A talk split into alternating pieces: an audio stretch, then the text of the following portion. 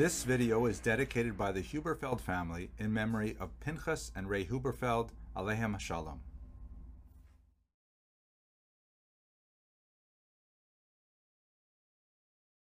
Hello and welcome to Jewish History in Dafyomi. So if you were following this year through Nedarim, you know that we had one really exciting thing going on where for years I have been trying to identify a modern food under Hashgacha that is kutakh. And I came close with this food called kashk, which is not exactly the same thing as the Gemara describes. It may not have, for example, moldy bread in it, but the rest of it seems to conform to a lot of the characteristics of this food. Now, you can have a look at those shiurim in Nedarim to see, you know, what we said about it and why this food kashk.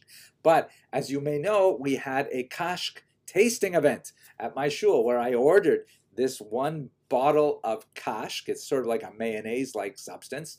And, well, it looks like mayonnaise. It's packaged like mayonnaise. It does not taste like mayonnaise, I'll tell you that. And we had this tasting event at my shul, which was fantastic. So I'm going to show you a little bit of that event here. And you can organize your own kutakh tasting event if you so choose and if you have the courage. Which is really cool. I found this actual product from another manufacturer about 2 years ago, but it was not under Hashgacha. Ah, good morning, welcome. Good morning. We couldn't miss this. Yeah, this is pretty great. So here it is. Let's crack it open. Let's see what the texture is like.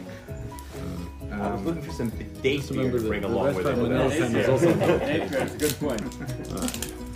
Okay, here we go. So, and we have some lom de dafyomi here, and we have the other question is if it's good in the jar. You know, it's like when you taste jarred gefilte fish, and they say, "This is what's gefilte fish."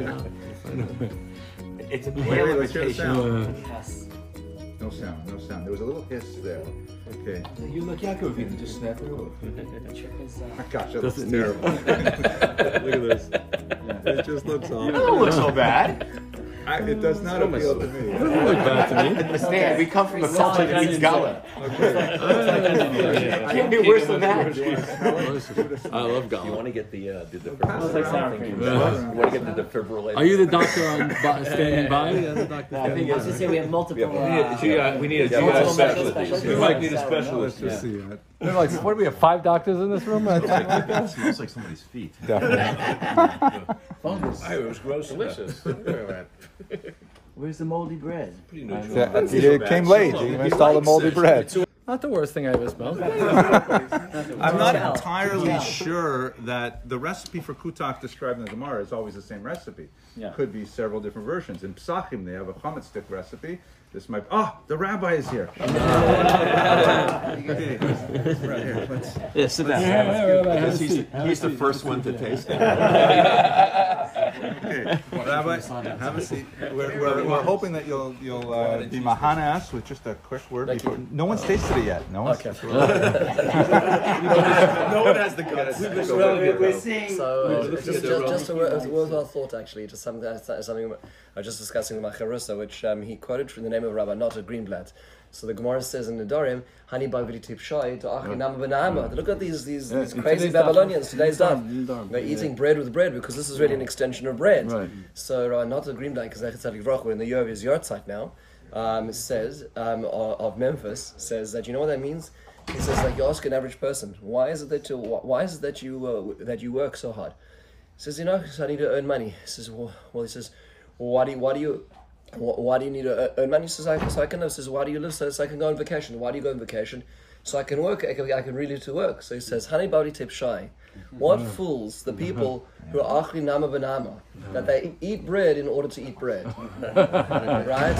And then the kutakh is meant to remind us that to be a foolish Babylonian, to spend the time on the rat ring and carry on going just in order to be able to eat again. So that every time we see kutakh and are reminded of that, we're reminded that statement is why we stop, why we do what we do. Anyways, that's a shame. Okay. As well, besides we're passing out from eating it. I think it's going to be good. Okay, let's try this. What is that?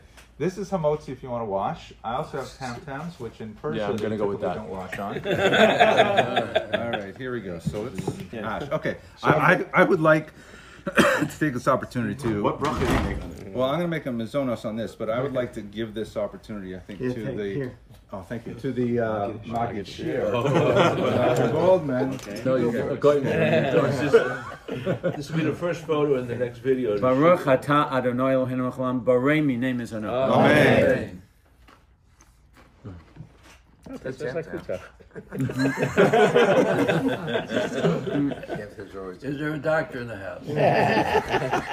It tastes like an inferior form of sour cream. Ah, okay. Inferior. You see, this is lush and tall.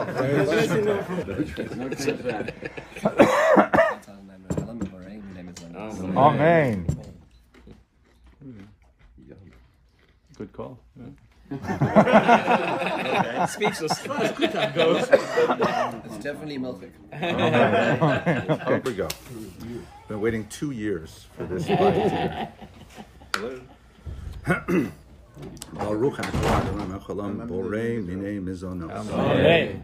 At the kutakh tasting event.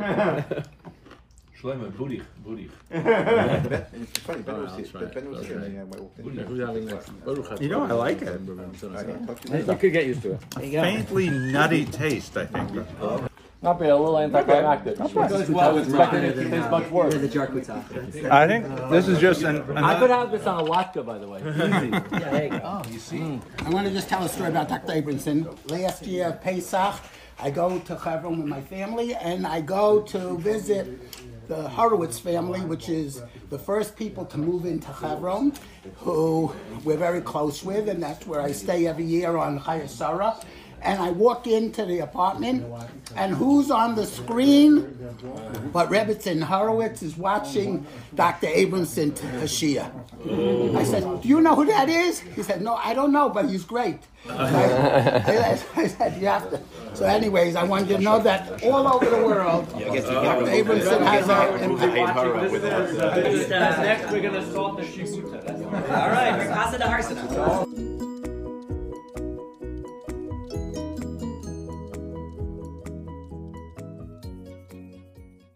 I hope this illuminated your daf, and I wish you hatzlacha in your learning.